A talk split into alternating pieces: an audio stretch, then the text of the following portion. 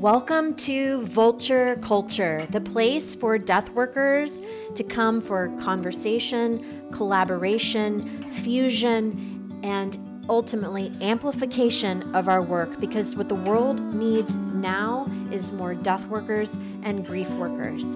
Thank you so much for listening to this podcast. If there's something that you find inspirational about this podcast, I'd love to get some feedback. But more than that, I'd love for you to subscribe and share to amplify this work. I believe in your work, I believe in my work, and I believe we have work to do.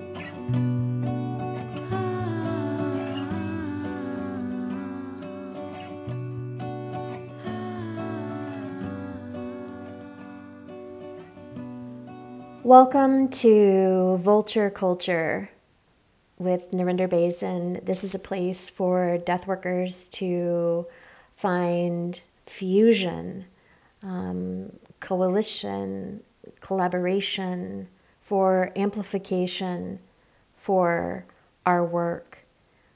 Uh, this is my third try at creating a podcast, and um, I've been saying that I was just going to do it messy um, jump first and figure it out later, which is my style.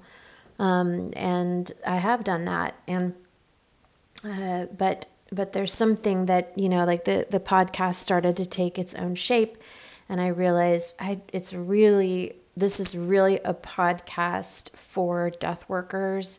Um, I'm like fevered uh, with desire to amplify death workers, to encourage death workers, and to help death workers get into um, holistic uh, service themselves, um, and to and to be and to be taken care of, so that they can do their work.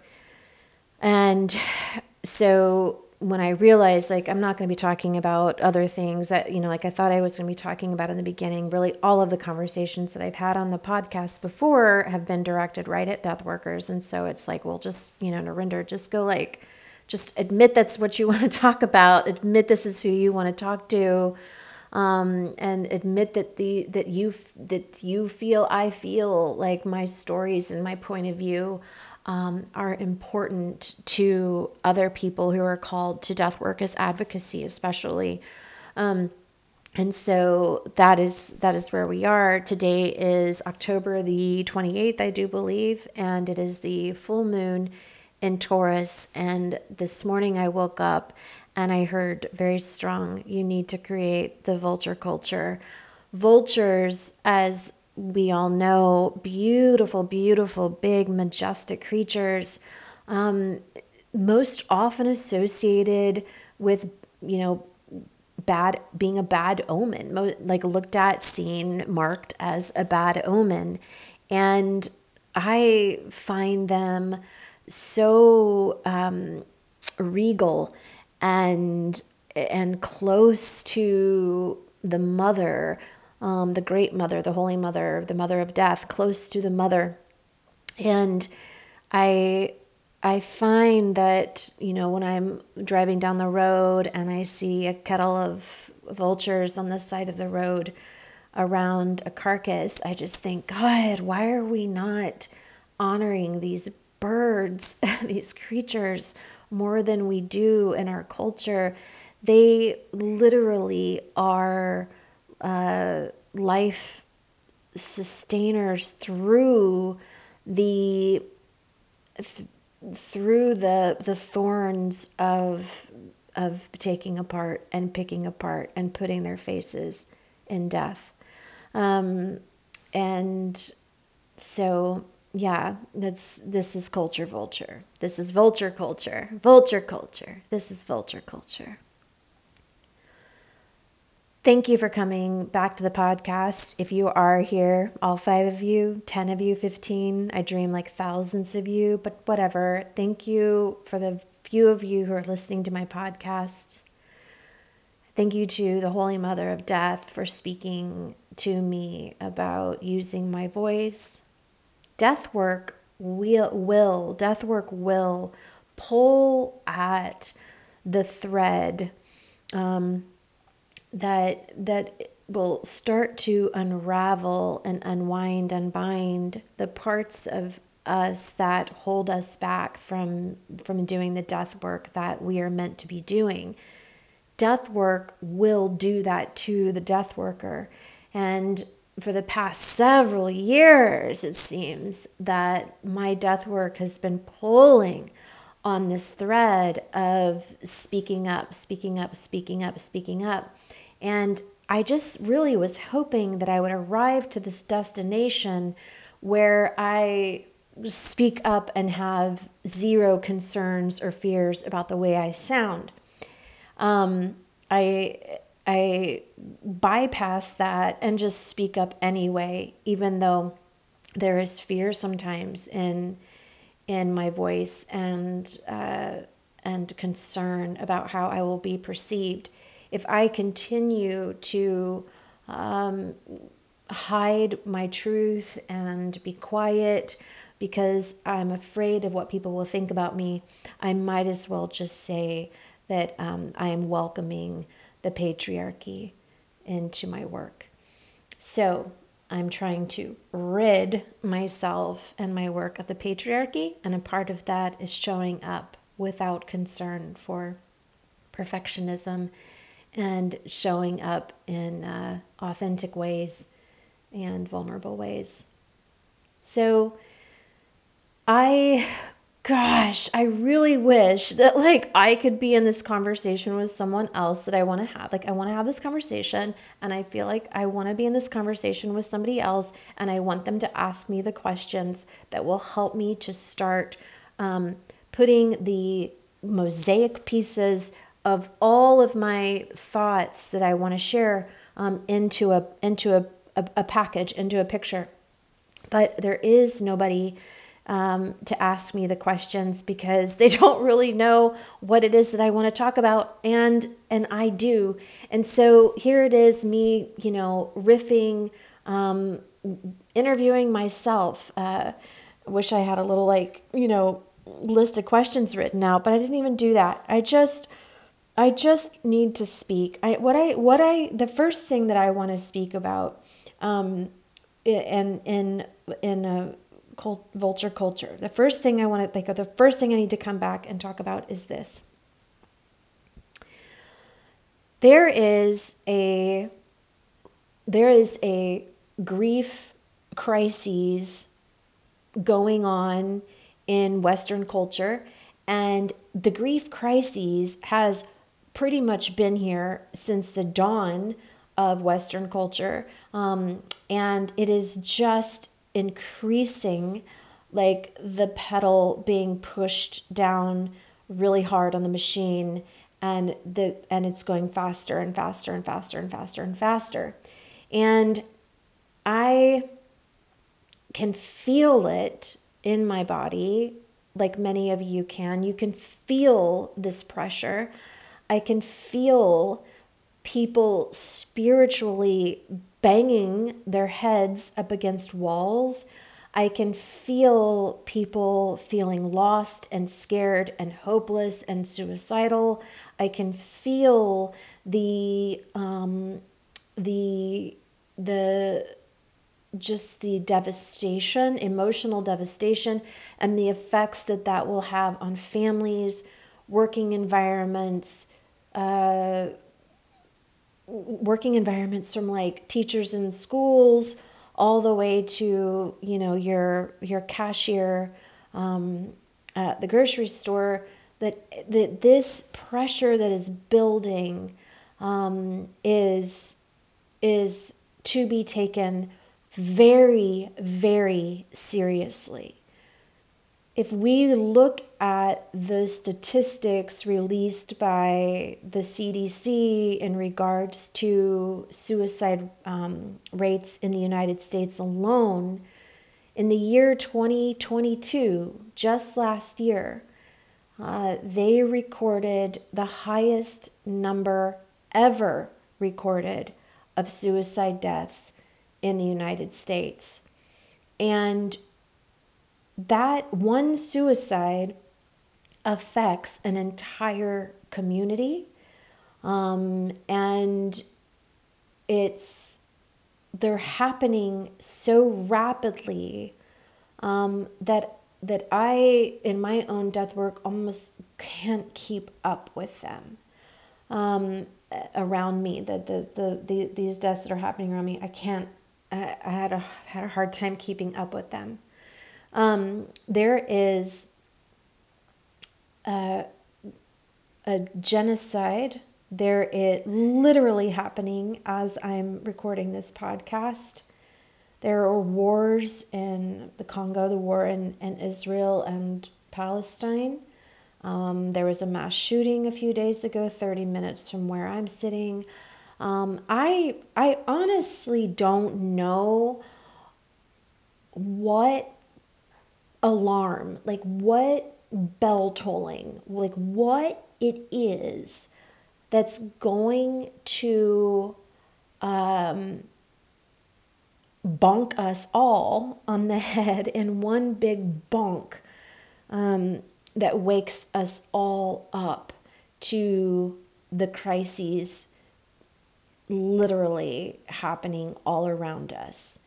Um, I uh, am watching. I'm doing. You know, I'm partaking. I'm watching. I'm partaking. I'm um, a part of this this scrambling to try to figure out why this is happening or what's the lesson behind this or um, what is how am i supposed to grow and find comfort again which is super american um, and and i i also am like feeling the the pressure to protect the very vulnerable people in my community who have chronic illness, who have uh, little children, who have unemployment, who have, um, you know, other things that are really, really hard, and and and and I, I feel like we need to protect them um, from this from this energy, from this crisis.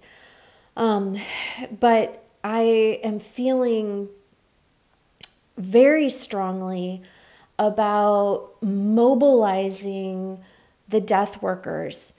I wish like hell that I had a huge audience of death workers. I wish like hell like thousands and thousands of death workers were hearing me like call through the through this like magical megaphone and say like you know, at attention, like step up, let's go, let's rally, let's move, let's let's be cooperative, let's work together, let's figure things out. I wish I could just like mobilize the death workers all in like one fell swoop. Um, but like I said, may- maybe there's like 15 people listening to me. Um, I have to talk about the apparent two death worker movements that are happening side by side. And Vulture Culture, this podcast, hopefully will be a part of the fusion between those two parallel movements.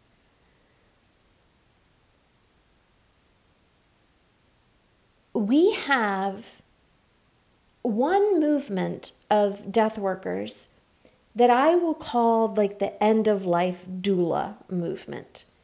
And the end of life doula movement is, and I'm speaking in general, gen, um, generalizing here, but the but the end of life doula movement usually looks like somebody, I would say 90% of the time cisgendered women, somebody going into a end of life doula training program.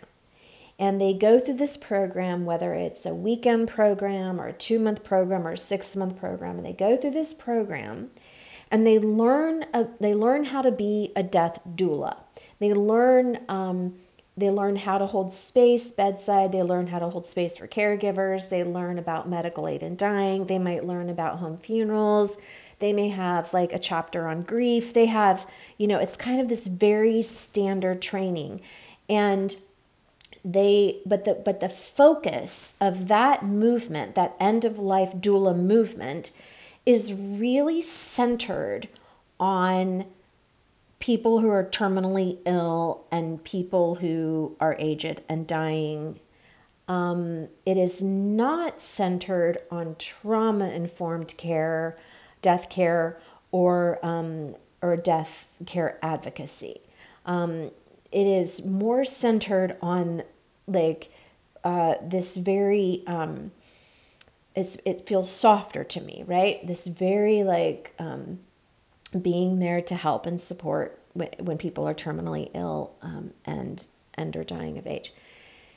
And what happens is they go through these programs and they they were not trained in how to make that work sustainable. If you have, this is a side note, but if you have end of life doulas who have financial security, whether that's from a partner or familial wealth or retirement, and they can afford to do that work free for free, they will. And medical establishments, hospitals, and hospices um, see this end of life doula movement that I'm talking about and they will bring in, they are bringing in those doulas to volunteer, aka work for free, at the hospitals or the um, hospices, volunteer with hospitals or hospices. So that is one of these two movements. Beautiful work that that does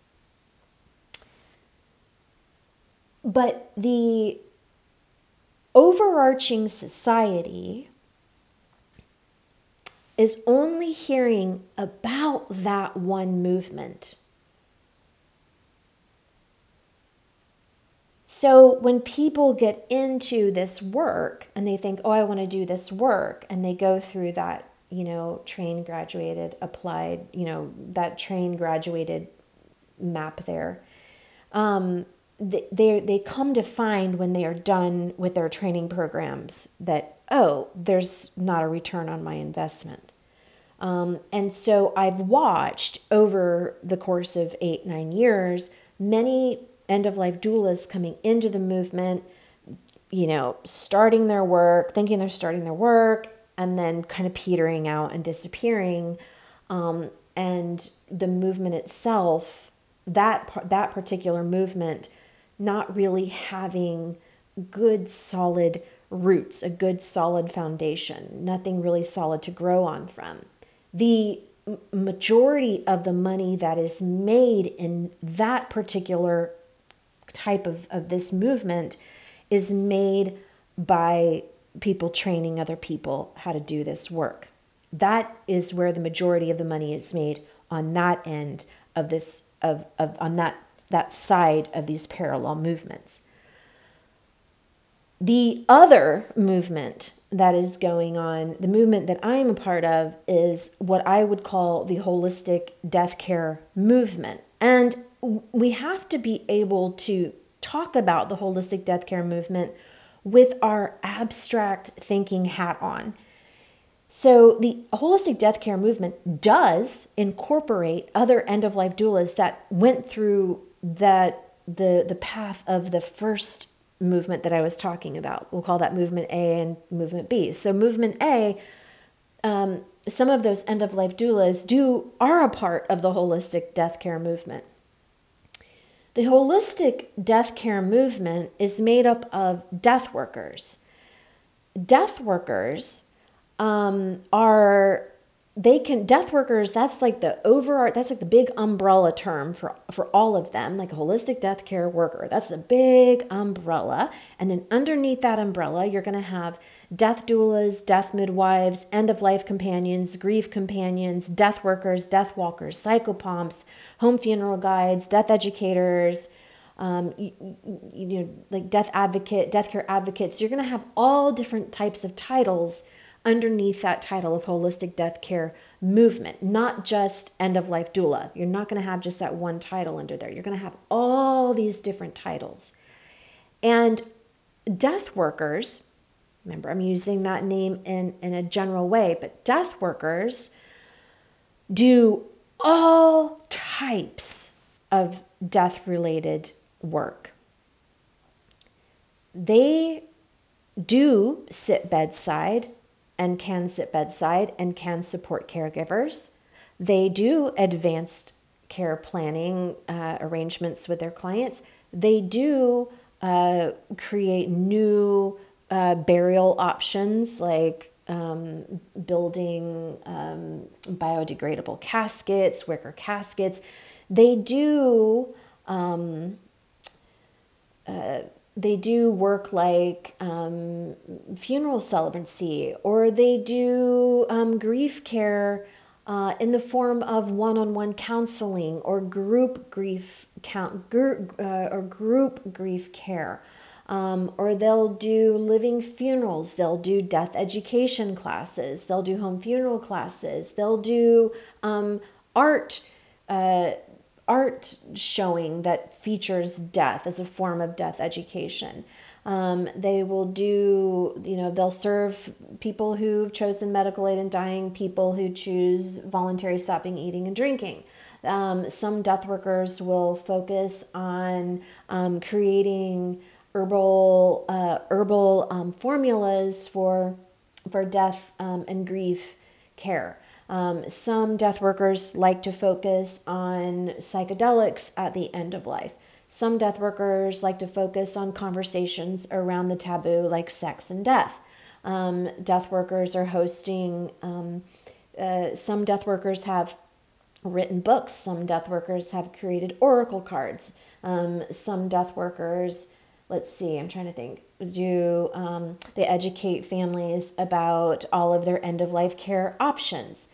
Um, the list goes on and on. They can they're they're out creating programs. Um, they they are um, training people in their communities. They're like the list just goes on and on and on and on and on. And I I really wish I I could have this um, this like this list. I should have made a list of all of the different ways that death workers serve.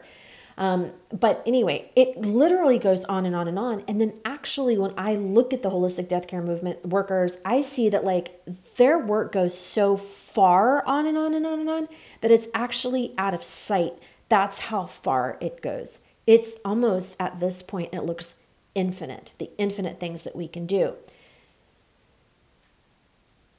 The uh, the people who are training in this type of work, I only know of one, and that is me. I don't know of anybody else who is training actual death workers to be exactly who they are. And in fact, in full transparency, my Nine Keys Death Midwifery Apprenticeship um, in the beginning was to be there for people who wanted to sit bedside and only serve right then at the end of life. Um, and then when I saw what was happening in the movement, um, and my calling shifted, and so did Nine Keys. So I have um, I have witnessed and I'm witnessing this miraculous thing that is happening like right now. Teeny, teeny, teeny, teeny, teeny, teeny, teeny, little teeny, teeny, teeny, tiny place. And that is that death workers are starting to um, realize the big potential for their death work when it comes to not just sustainability, but prosperity, and in that prosperity, lateral prosperity. So it like shifts and changes culture and society and work environments and the medical system. And it also, I think, is going to turn around and serve other death workers because these people, these death workers who are daring to create businesses with their death work, um, are going to start creating patterns for other death workers that want to actually um, work full time with their death work. The thing that I am telling my apprentices, people that I mentor, death workers that I mentor, and um, death workers that I'm working with one on one for like business coaching, which that's a whole other thing. Me ever thinking in a million years I'd call myself a business coach. If you only knew, if you only knew.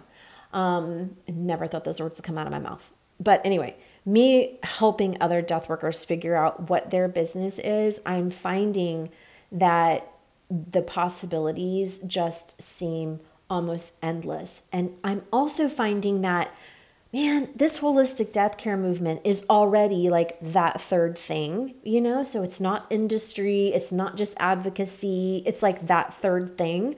Um, and I'm finding that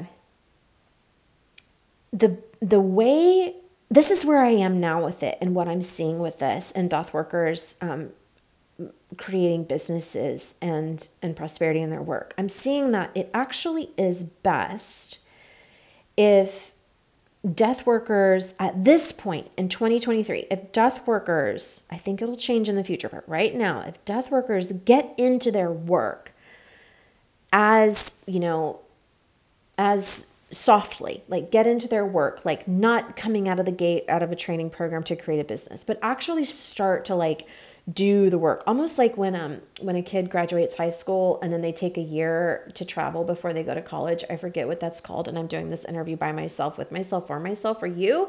So th- i can't ask the other person what's that called? when they take a year. Anyway um i kind of feel like it should be the same for death workers. Like i think that they it would be really awesome if they go through training programs and then they take a year to to see and feel and sense into what it is exactly they want to do or they go through a training program um, that's really small, like one with me. And this is not at all to sell my freaking training program. I'm going to not apologize about talking about my training program. Anyway, um, but they go through a program with someone like me where it's one on one, and I already know the ropes and I can pull out and show them what what it is that they're wanting to do. But anyway, I think what what I'm kind of what I'm trying to say is that death workers that want to turn their death work into a business obviously have to think way outside of the box, um, but it would help them to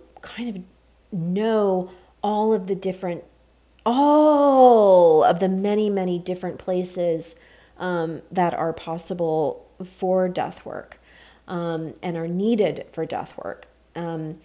And then out of that, start kind of piecing together and creating um, offerings and packages um, and services out of out of what they know like where they want to go specifically in this work. And this is what i say that we like these death workers can create these businesses like a grief counseling practice or um, advanced care planning practice or after loss um, after loss care, like all the different types of really cool specific things people can death workers can do in the before, during, and after of death and dying situations. But um, if they start to um, oh crap, I lost my train of thought. They are um, oh here it is. So the the work and the diligence of their death work business is focused in on those actionable, tangible um, products, offerings, services that they can they can market, um, offer, and sell. And then that's the that's the like the diligent side of the work, and then the devotional side of the work is where they where the death worker is sitting bedside, is serving caregivers, is there for urgent death care. Um, and that that side of the work tends to need to be more in flow.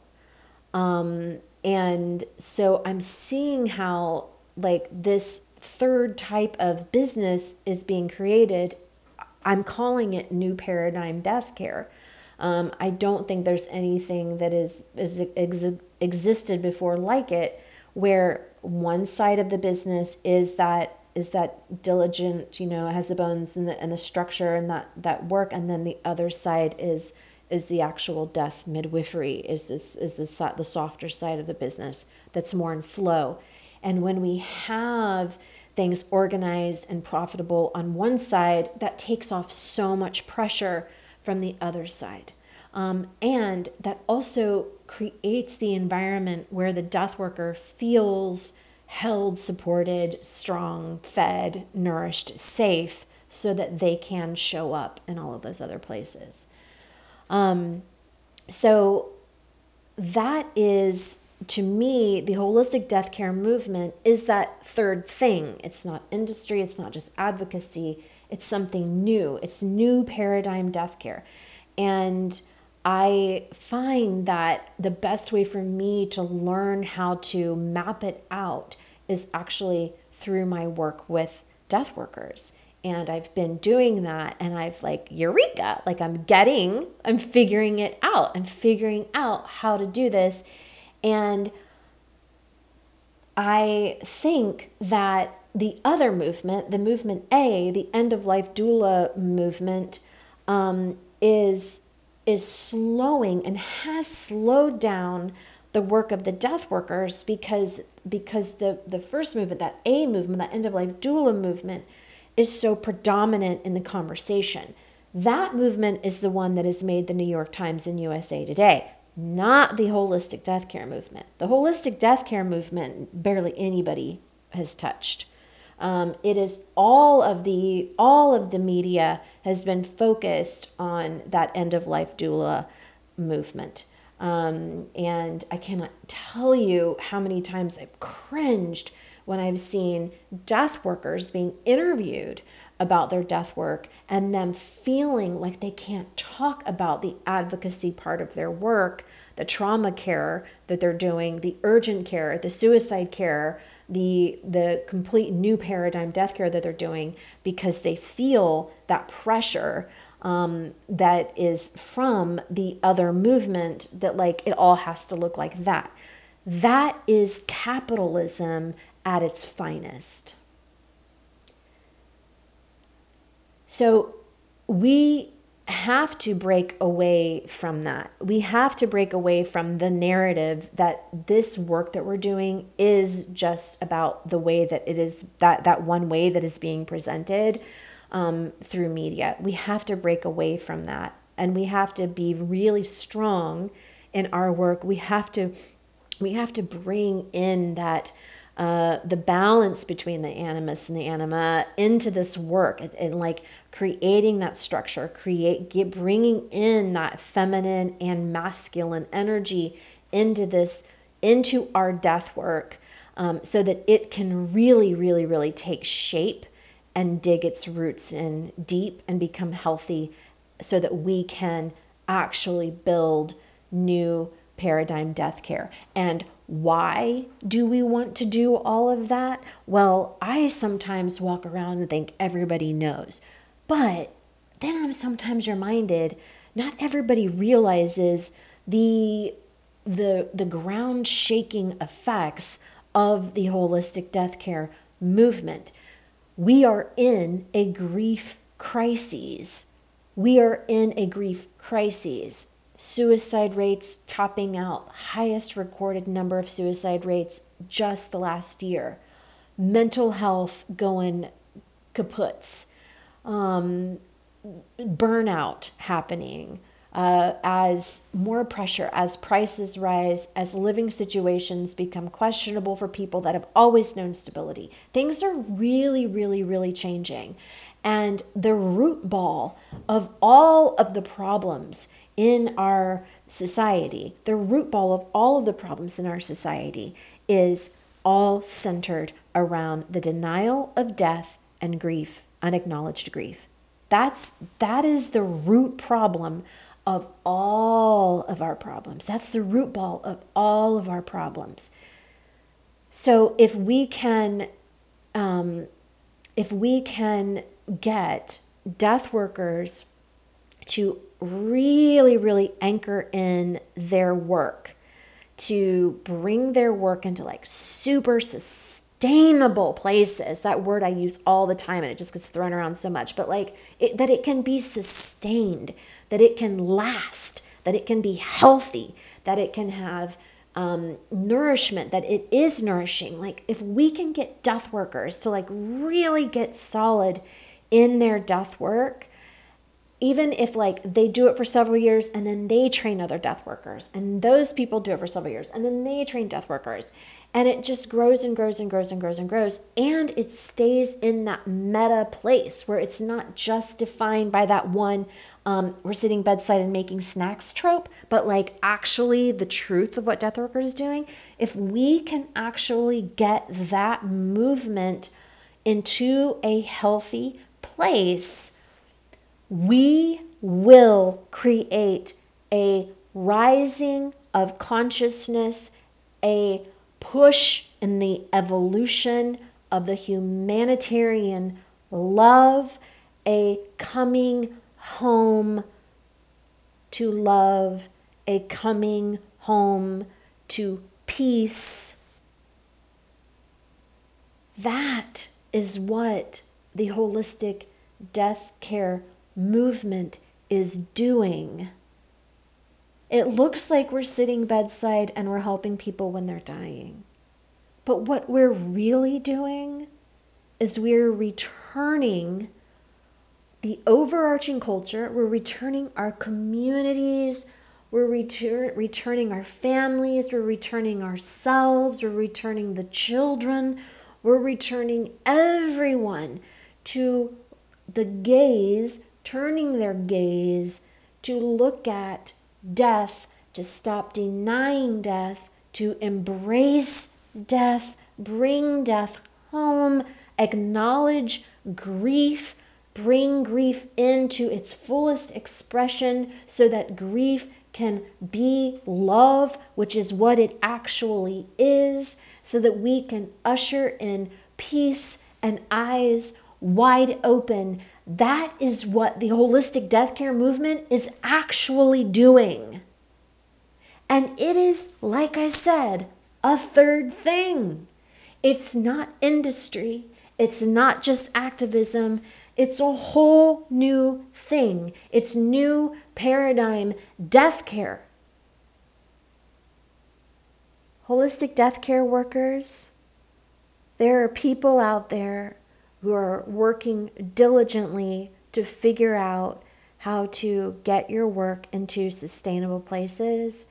And while they're doing it, they need your help. And your help would be something like this break the narrative that our work is only about serving people bedside and making snacks for caregivers, as it said in the New York Times. Help break that narrative. The only people making money with this work are the trainers. That's a narrative that needs to be broken.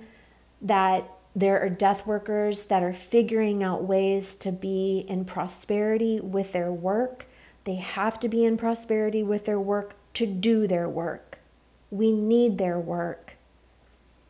Help the people who are helping you figure out how to get this work into sustainable places by speaking out against medical institutions that are exploiting the work of end of life workers, death workers, by asking them to consistently come and teach for free, to lead for free, and to volunteer their time. Help us, help ourselves. When we help ourselves, we help our communities. When we help our communities, we help society. When we help society, we help the world. And make sure you get some rest.